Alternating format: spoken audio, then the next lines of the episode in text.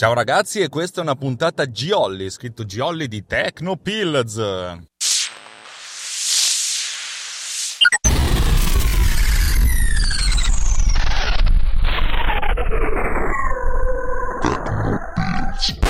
Come ben sapete io sono Alex Raccuglia, la, una sorta di cancro testicolare del mondo del podcasting e questa è Runtime Radio che al contrario del sottoscritto cancro testicolare invece è piuttosto un, una cosa bella e positiva.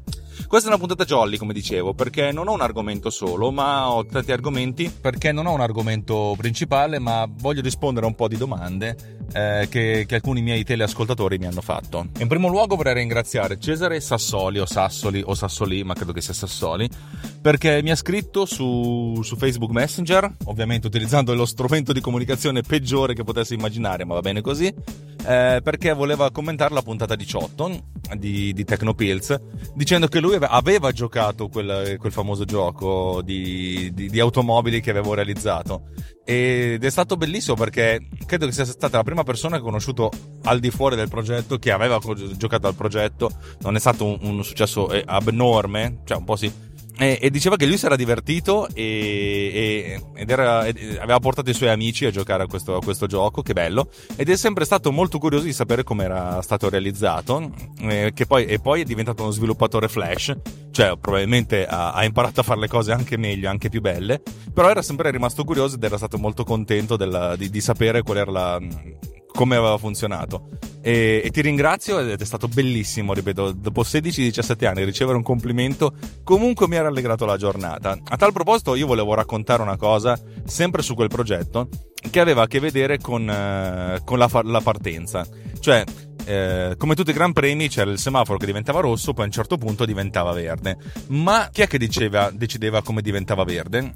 Eh, questa è stata una cosa di quelle che, che, non ho mai spiegato in giro, anche perché inizialmente non avevamo la tecnologia o non ci era venuta in mente di utilizzare questa tecnologia per avere un, un sistema server che controllasse le gare, ma avevamo essenzialmente la possibilità di mandare messa- far mandare messaggi tra tutti i, i partecipanti, ma non c'era la possibilità di avere una, un, un, supervisor, un supervisore che comandasse tutto. Questo significava essenzialmente che uno dei partecipanti, essenzialmente il primo che entrava nella, nella, nella chat room, cioè non nella chat room ma nel, nel, sul percorso del, del, Gran Premio, decideva, eh, praticamente veniva chiamato in automatico master, per cui lui era sia un giocatore sia il coordinatore di tutti gli altri. E per, per la partenza mh, mm, faceva così, in pratica mandava un messaggio a tutti, compreso a se stesso, di quando far partire la, il semaforo.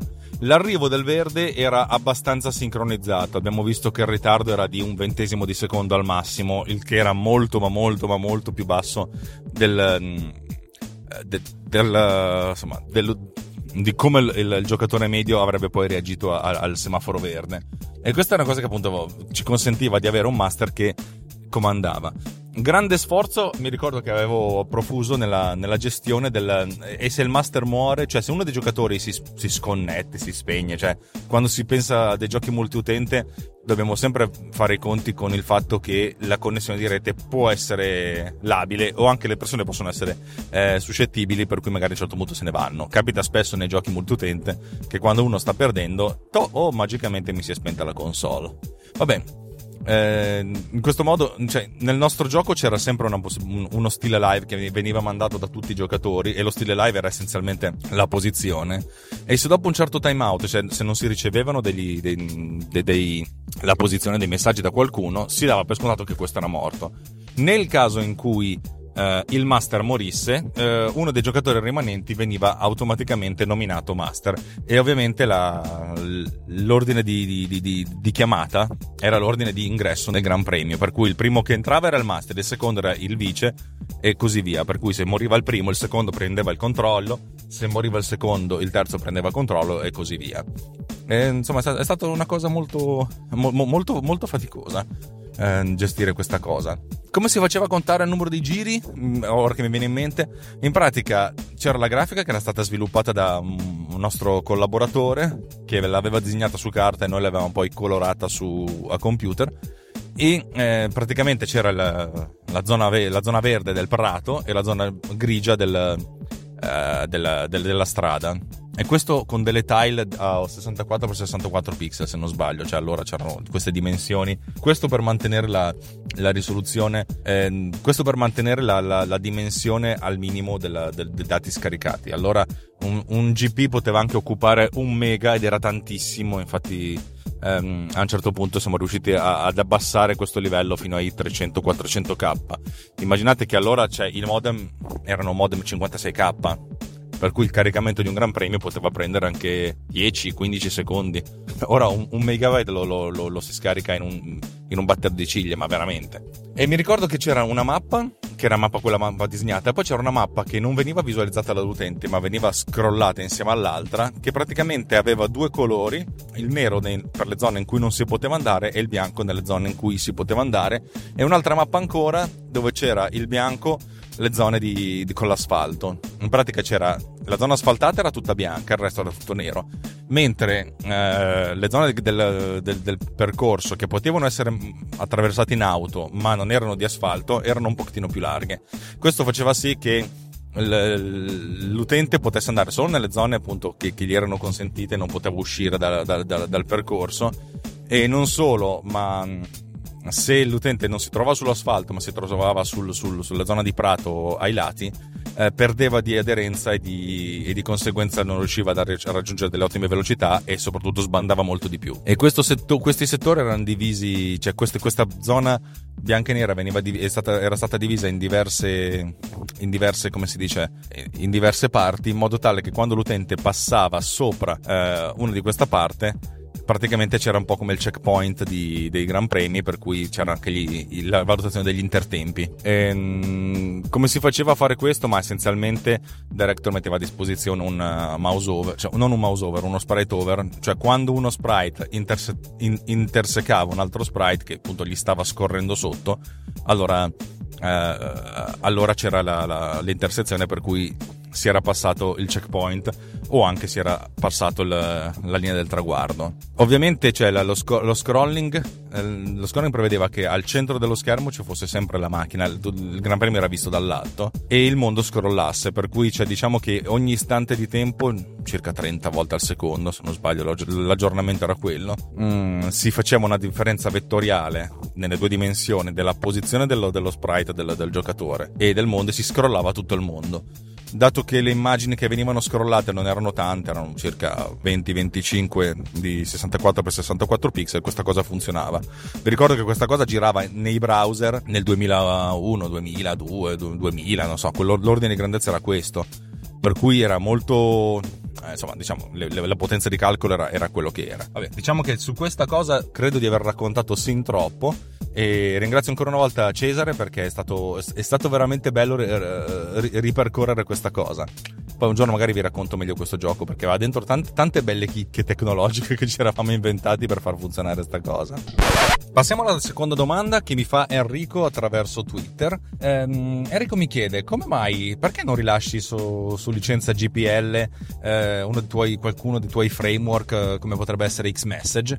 Allora, la risposta è molto, è molto divertente ed è un attimo, parsiamoci per, parliamoci. Non perché io sia contro l'open source, assolutamente. Ci sono modi e modi di, di gestirlo. Il problema è che quando si mh, mm, rilascia, cioè si, si, rende un servizio di pubblico dominio, bisogna pensare a due aspetti molto, molto delicati, almeno delicati per quanto mi riguarda. Il primo aspetto è quello della compressibilità del codice e della sicurezza del codice eh, uno può dire ok sto facendo questa cosa gratis l'ho fatta eh, questa è di dominio pubblico fatene un po' quello che volete. Sì eh, invece mi sembra un po' più, più, ricco il fatto di creare qualcosa che possa essere invece effettivamente utilizzato. Se io mi sono scritto questi, questi, questi framework questi pezzi di codice eh, questi framework e pezzi di codice essenzialmente li ho fatti io per me stesso so cosa possono fare so cosa non possono fare. Diciamo che dovrei aggiungere una quantità eh, assurda di controlli di, di correttezza per evitare che i programmi si, si, si, piantassero. Uno potrebbe dire fallo fare agli altri, non credo che tanta gente avrebbe voglia di, eh, di mettersi lì e scrivere, e scrivere, la parte più noiosa del codice al posto mio, però vabbè, diciamo che ci può stare. Il secondo punto è una questione, di, la questione di, della sicurezza. Eh, proprio Xmessage non è una, un framework che gira soltanto su, sul device, eh, sul, sul computer, sul tablet, eccetera, eccetera, ma è una parte di un, di un, di un, di un oggetto un po' più grosso la, e una parte di questo oggetto gira su un server. Quando c'è uno, una cosa che gira su server, la componente di, di, sicurezza è un po' più delicata. Uno deve, deve sviluppare de, de, delle, delle, precauzioni che consentono A di non, di non, caricare dei dati che possono mandare in crash il sistema in maniera uh, non, uh, diciamo, non volontaria, nel senso uno lo fa, capita, succedono degli errori. E due, mettersi al riparo da eventuali eh, malandrini che invece vogliono effettivamente leggere cose che non li riguardano. Eh, questo comporta un certo verre di lavoro che dal mio punto di vista eh, è fuori dalle mie capacità e dalle mie necessità nel senso un minimo di controllo di sicurezza c'è, ma è veramente un minimo, cioè una persona, uno veramente bravo uh, riuscirebbe a bucare questo sistema, non dico in 5 minuti, ma in 6 e mezzo. E, ehm, e, questa è la parte più delicata, eh, anche perché poi, ripeto, non dico che ci voglio fare dei soldi, non me ne frega niente, non è questo l'ambito in cui voglio fare dei soldi. Oddio, se mi volete ricoprire di denaro, eh, più che volentieri, ma non credo che sia l- questo l'ambito in cui io posso anche solo sperare di, di, di, di ricavare qualcosa diciamo che eh, o questa cosa diventa una sorta di lavoro, allora l'impegno l'impegno diventa, diventa, paragonato, altrimenti diventa, diventa un, po', un, po', esagerato e non, uh, insomma, diventa più che altro una, una questione di stress e, no, e non di piacere. E non dico che la vita deve essere piacere, però se uno fa le cose così a babbo lo fa anche per, per provare una sorta di gratificazione e soddisfazione personale. Eh, ci sono altri, altri, framework che potrei anche effettivamente mettere a disposizione del mondo, anche se mi rendo conto che la maggior parte di questi ha un suo corrispettivo che magari fa delle cose in maniera più, più universale. Ripeto, i framework che mi sono sviluppato fanno le cose che vanno bene per me, eh, farle, farle, diventare un po' più generali, un po' più universali è un po' più, più complicato e delicato. Non che non si possa fare, eh, assolutamente, però diventa un, un grande overhead di lavoro. Io seguo un podcast che si chiama Under the Radar ed è condotto e prodotto da due programmatori che sono Marco Arment che nonostante il nome è bellamente americano, e David Smith. È un podcast molto bello che consiglio a tutti quelli che vogliono fare gli sviluppatori di applicazioni iOS. Sono due sviluppatori iOS che hanno delle applicazioni di un discreto successo. Poi oh, Marco Arment è quello che ha inventato Instapaper e prima di Instapaper aveva fatto uh, Tumblr, per cui ripeto, non è l'ultimo degli stronzi, anzi eh, loro, un, proprio uno di loro diceva: Io un paio di volte ho deciso di mettere a disposizione del mondo le librerie che mi ero sviluppato per me. Ed è stato un. Uh, insomma, una di palle infinita, ve la dico in maniera un po' più edulcorata, perché quando sviluppi le cose per te sai cosa puoi fare, sai cosa non puoi fare. Se le metti a disposizione di tutti, devi pre- prevedere molti più casi e generalizzare un po' e soprattutto andare incontro alle esigenze de, de, de, e, alle, e, alle, problematiche di ogni singolo sviluppatore che utilizzerà il tuo codice. E per lui era diventato una sorta di lavoro per cui, cioè, nel senso, passava molto più tempo a cercare di mantenere il codice che per lui andava bene, ma che per altri non andava bene, cioè a gratis e per, per altri, piuttosto che a sviluppare la sua applicazione. Questo era diventato un problema perché se tu lo fai di mestiere e valuti anche il tuo tempo, è ovvio che non puoi permetterti di, di, di sprecarne tanto. Poi, ovvio che per la comunità è bello farlo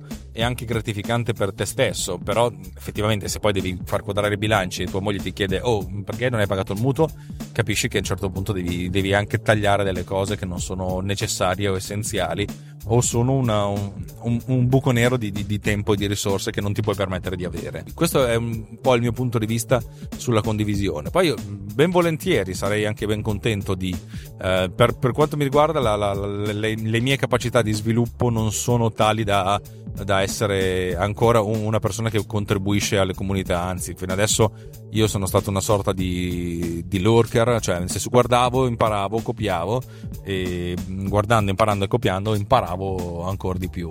Poi mi sono inventato delle cose che funzionano, probabilmente sì, funzionano per me, però non sono ancora, diciamo, universali. Spero di aver risposto alla domanda, Enrico. Passiamo adesso invece alla terza, alla terza domanda di oggi che mi fa invece il mio carissimo amico Roberto Marin.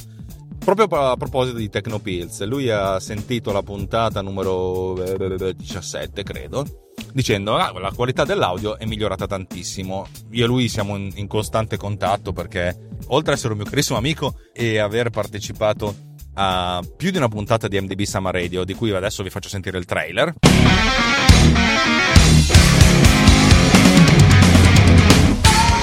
MDB Summer Radio, la trasmissione musicale più inusuale del mondo, creata e condotta da Alex Raccuglia, con lo scopo di promuovere la bella musica, brani non troppo mainstream legati da un filo conduttore, un tema per ogni episodio, una storia per ogni puntata. MDB Summer Radio, solo su Runtime Radio, la web radio non solo geek, la web radio di tutti.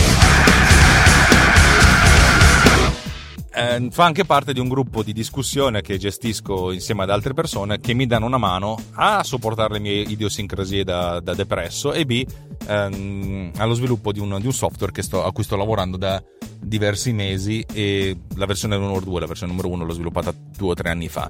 Vabbè, che è appunto un software di pulizia audio. Ma dice, cacchio, l'audio è veramente migliorato con, con la tua nuova procedura. Come cavolo hai fatto? Allora, Premetto, io sto sviluppando un programma che si chiama Pod Cleaner e credo che diventerà pubblico, nel senso la versione 2.0, la 1.0 la trovate su podcleaner.com. La versione 2.0 sarà disponibile per il pubblico spero a settembre. Adesso sono in fase di, di, beta testing e sto affinando alcune ultime cose. Pod Cleaner è stato pensato essenzialmente per i podcaster che registrano l'audio e devono pulirlo. E mm, io sono un podcaster registravo l'audio e ho sempre, mi sono sempre sbattuto tantissimo sul, su, sulla pulizia perché, perché, mi piace avere le cose più, più, più, più, pulite possibile, nel senso più fatte bene, ecco. ma, non, ma non perché sono un, un, um, un puntiglioso, un perfezionista, tutt'altro, sono un approssimativo. Più che altro perché mi dà molto fastidio quando l'audio dei, dei podcast si sente male e a volte arriva a livelli tale tali per cui non, non, riesco più ad ascoltare la puntata e, e, e, rinuncio ai contenuti perché il contenitore è troppo faticoso. Ehm, allora diciamo che mi sono messo nella, nella posizione, ma come posso far fare dei podcast più buoni a della gente che non ha voglia di sbattersi come me per, per l'audio? Perché la, l'audio è una cosa molto complessa. Eh, se, se, se, lo sai, eh, lo, lo, affronti, lo, lo, lo pulisci, lo gestisci. Se non lo sai, è un po' come sbattere la testa contro un muro e mi, son, mi sono anche visto eh, nel, come io pulivo l'audio prima di, di, di, sviluppare questo programma e che cosa facevo. Molto spesso guardavo le, le, le, waveform, le linee d'onda dell'audio e andavo a beccare i momenti in cui l'audio si abbassava e lo tagliavo del tutto in modo da evitare eh, il, rumore di fondo. E, e, lo stesso dicasi per la sincronizzazione. I, I, podcast che realizziamo in Runtime Radio, ma anche precedentemente con il network Justin Tech, che era gestito da Justin Rosati e anche lui fa parte del mio gruppo di discussione di, di PodCleaner, gruppo privato. Oddio, se volete partecipare fa, parliamone. Ehm, diciamo che appunto sincronizzavamo l'audio a, a occhio, andavamo a vedere le, le, le tracce quando, come, come, erano messe e si, si cercava di, di, sistemarle. Allora mi sono sviluppato un paio di script, originariamente erano proprio degli script, che consentissero di fare queste cose eh, in modo da emulare il mio comportamento, comportamento di essere umano, da un computer. Queste cose poi si sono raffinate moltissimo. Adesso PodCleaner è uno strumento che secondo me molto, molto efficiente che io uso su tutti i podcast che realizzo e anche su altri podcast. E l'ho anche venduto in più di uno. Insomma, l'ho venduto, non ci sono diventato ricco, sono probabilmente andato in pari con le spese, non con il tempo impiegato.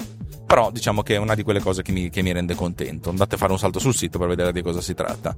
Um, PodCleaner è pensato, non è pensato per essere il Photoshop dell'audio, ma è pensato per essere l'Instagram eh, cioè non è un prodotto che costa tanto, costa qualche dollaro, che però consente di, di, di togliere il 99% dello sbattimento da, da, da parte di chi eh, fa podcast e non ha voglia di imparare anche a pulire l'audio, vuole essenzialmente registrare senza rompersi le palle.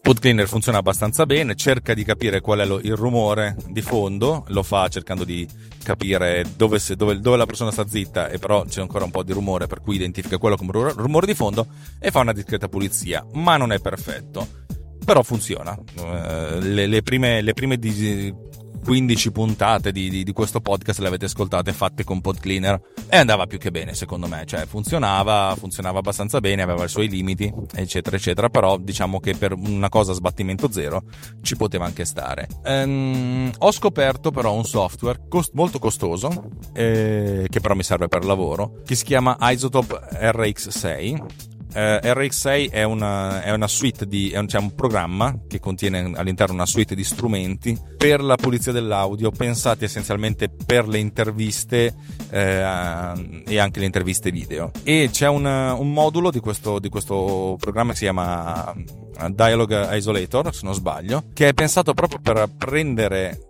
il file audio con strumenti di machine learning, di intelligenza artificiale, capire che cos'è parlato e capire cos'è il rumore di fondo e effettuare una separazione.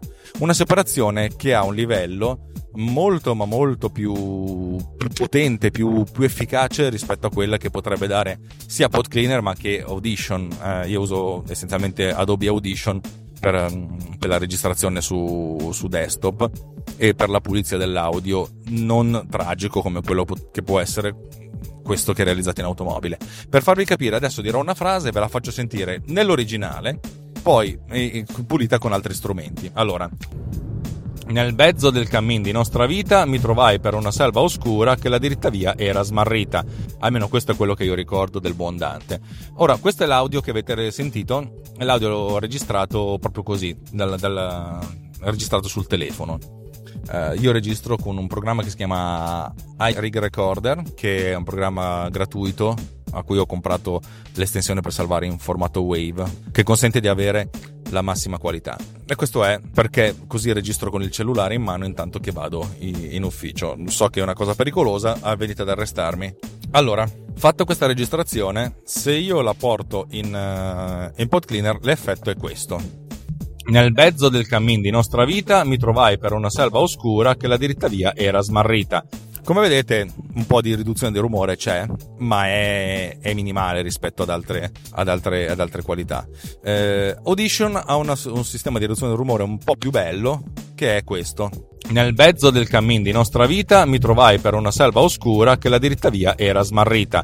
E adesso vi faccio sentire la stessa, la stessa cosa, invece fatta con uh, Isotope RX6. Nel mezzo del cammin di nostra vita mi trovai per una selva oscura che la diritta via era smarrita. RX6 è veramente stratosferico, è un programma che costa diverse centinaia di dollari ed è un programma molto professionale, pensato essenzialmente per chi fa broadcasting o per chi fa interviste video, interviste audio, radio, radiogiornali, telegiornali, cioè non è una cosa per tutti. E, e, la cosa interessante che uno potrebbe dirmi è: ma tu che produci un programma, non stai usando quel programma per fare il tuo, il tuo podcast?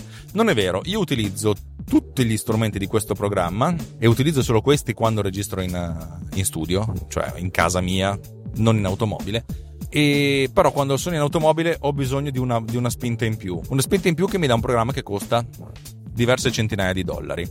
È un programma che secondo me non è in concorrenza con il mio, anzi, scusate, no, il mio programma non è in concorrenza con questo perché hanno degli ambiti differenti. Capite che se uno spende 4 dollari per un, per un software, per il mio software, dà un certo valore, un certo peso, un certo spessore, giustamente a quello che fa. Se uno fa podcast così per divertirsi in modo amatoriale e vuole raggiungere un minimo di qualità superiore, ci sta a spendere 4 dollari. Spenderne 400 no, li spendi 400 quando sei sicuro che quella è una tua fonte di reddito e i 400 dollari diventano un investimento o una spesa necessaria per raggiungere gli standard qualitativi mh, mm, che sono settati dal tuo cliente, dai tuoi clienti. Io non volevo fare il Photoshop dell'audio, mentre Isotope RX è il Photoshop dell'audio, non volevo fare il Photoshop dell'audio, per cui eh, questa è la dimensione che io mi sono posto e la dimensione che, che io vendo, sia chiaro. Eh, per il resto invece lo utilizzo sempre perché mm, è comodo, funziona. Per tutta la parte invece di, di noise gate, eh, di compressione, dove per compressione la compressione dinamica, non quella, non quella in MP3, per l'equalizzazione e per la rimozione delle pause utilizzo Pod Cleaner che mi funziona bellamente. Trascino il file, faccio partire, vado a bermi un caffè e quando al fine è, è pronto e tutto quanto funziona. Anche i tempi di elaborazione sono, sono, sono, sono molto, molto, importanti. Eh, Isotope per, solo, per, il solo modulo di riduzione per, di isolamento del dialogo, Dialogue uh, Isolation, ha un tempo di elaborazione sul mio Mac Pro 1 a 1. Significa che un file di mezz'ora impiega mezz'ora per essere pulito, che non è poco. E infatti è pensato per chi lo deve fare in maniera strutturata è vero che magari uno fa un'intervista, mm, perde un'intervista di mezz'ora, pulire mezz'ora non è poco perché, perché essenzialmente ci vuole un po'. È anche vero che quando si lavora a livello strutturato e professionale c'è una persona che si occupa dell'audio e una persona che si occupa del montaggio, per cui eh, il montaggio si può iniziare a fare con il file provvisorio per poi ficcarci dentro l'audio definitivo e sincronizzarlo praticamente in automatico.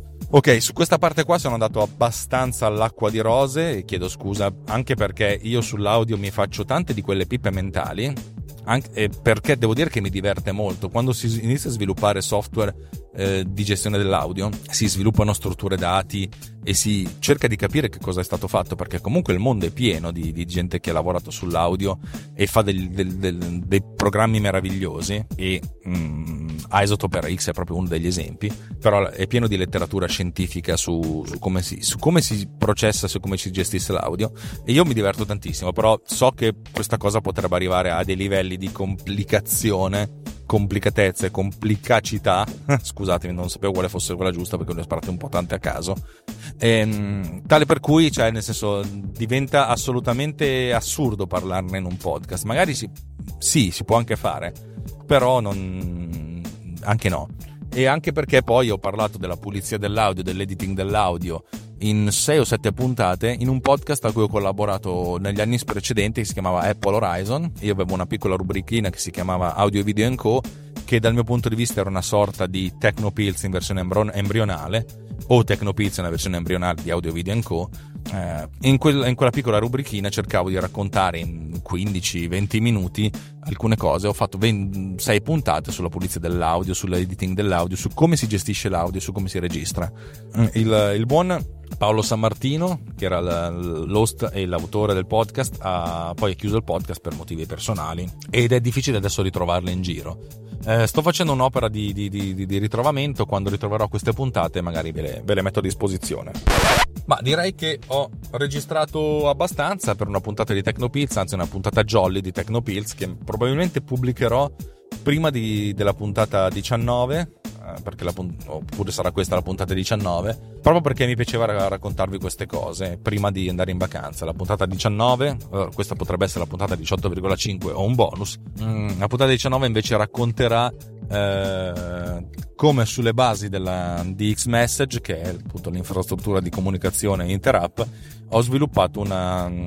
Stiamo sviluppando, perché stavolta non sono solo io, eh, una, un, un'applicazione client server di elaborazione attraverso il web. È una puntata molto divertente, molto interessante, molto complicata, in cui avrò detto un sacco di cavolate. Infatti, se c'è qualche sviluppatore all'ascolto, vi chiedo veramente scusa, ma io nella vita faccio il regista di spot televisivi, specializzato in, in prodotti per, per, per, ragazzi, per bambini. Eh, lo sviluppo è una cosa che mi diverte tantissimo, la tecnica, la tecnologia mi mi, mi piacciono, sono un te- non sono un tecnocrate, però sono un, bel nerdone, diciamo. Non uno di quei nerd che recita a memoria Il Signore degli Anelli, però un nerd che si diverte a conoscere la componente tecnica e tecnologica eh, delle cose che, che utilizza. Eh, per cui abbiate pietà di, di, di, questo, di, questo, profano o di questo apocrifa che, che, che io sono. Detto questo, è una puntata che è durata sin troppo per essere una FAQ, FAQ, domande fatte di, di, frequente, dove di frequente è una volta, però una volta è meglio di zero, per cui ho cercato di raggrupparle tutte in uno. Eh, come sempre vi do i miei riferimenti, se volete scrivermi, chiedermi cose, insomma mi trovate su, mi trovate su, su Twitter all'indirizzo chiocciola Tecnopills TECHNO Pilz con due L e una Z finale, perché a me è sempre piaciuto usare la Z al posto delle S, proprio molto tamarrissima questa cosa. Eh, se invece cercate Alex Raccuglia su altri social network tipo quello blu con la F gigante, fuck, ehm, allora appunto potete mandarmi un messaggio come ha fatto Cesare che ringrazio e saluto ancora. Saluto altresì allora il mio gruppo di sostegno eh, e di chiacchieraggio su PodCleaner, costituito dal buon Roberto Marin, che è il meno tecnico di tutti, ma è quello più eh, che è un beta tester, un rompipalle, devo dire la verità. Abbastanza, c'è cioè uno di quelli che vuole, vuole, le cose, vuole le cose belle fatte bene. Poi c'è Francesco Tucci, di cui vi consiglio questo podcast, che è eh, Pillole di Bit, da cui ho rubato proprio pillole, che fa effettivamente il lavoro che, che dovrei fare io con Tecnopills, ma lo fa meglio perché riesce a condensare in 15 minuti e a dire delle cose in maniera molto più divulgativa, mentre io mi faccio delle pippe mentali che non sono neanche paragonabili. Poi abbiamo Justin Rosati che magari avete conosciuto nei podcast eh, Justin Tech, Justin Apple, adesso fa altro nella vita, vedi, vedi fa, fa, fa il, il, buon, il, buon, capofamiglia. E poi la, la, grandissima Giovanna Sala, che è l'esteta del gruppo, diciamo, mettiamola così, quella, quella che mi dà una mano a disegnare le interfacce, cioè lei fa delle interfacce meravigliose, io gliele distruggo perché non so, non so implementarle, però lei mi vuole bene lo stesso e il, il volersi bene è assolutamente reciprocissimo. Bello. Saluto tutti, tutti voi ragazzi che mi, che mi ascoltate, eh, Enrico che mi ha fatto la, la domanda, a cui ho risposto. E vabbè, insomma, ci risentiamo a breverrimamente con un'altra puntata di Tecnopills e spero più o meno presto con MDB Summer Radio. Da Tecnopills per Runtime Radio, Alex Racuglia chiude la linea e vi saluta, vi manda a quel paese. Ciao!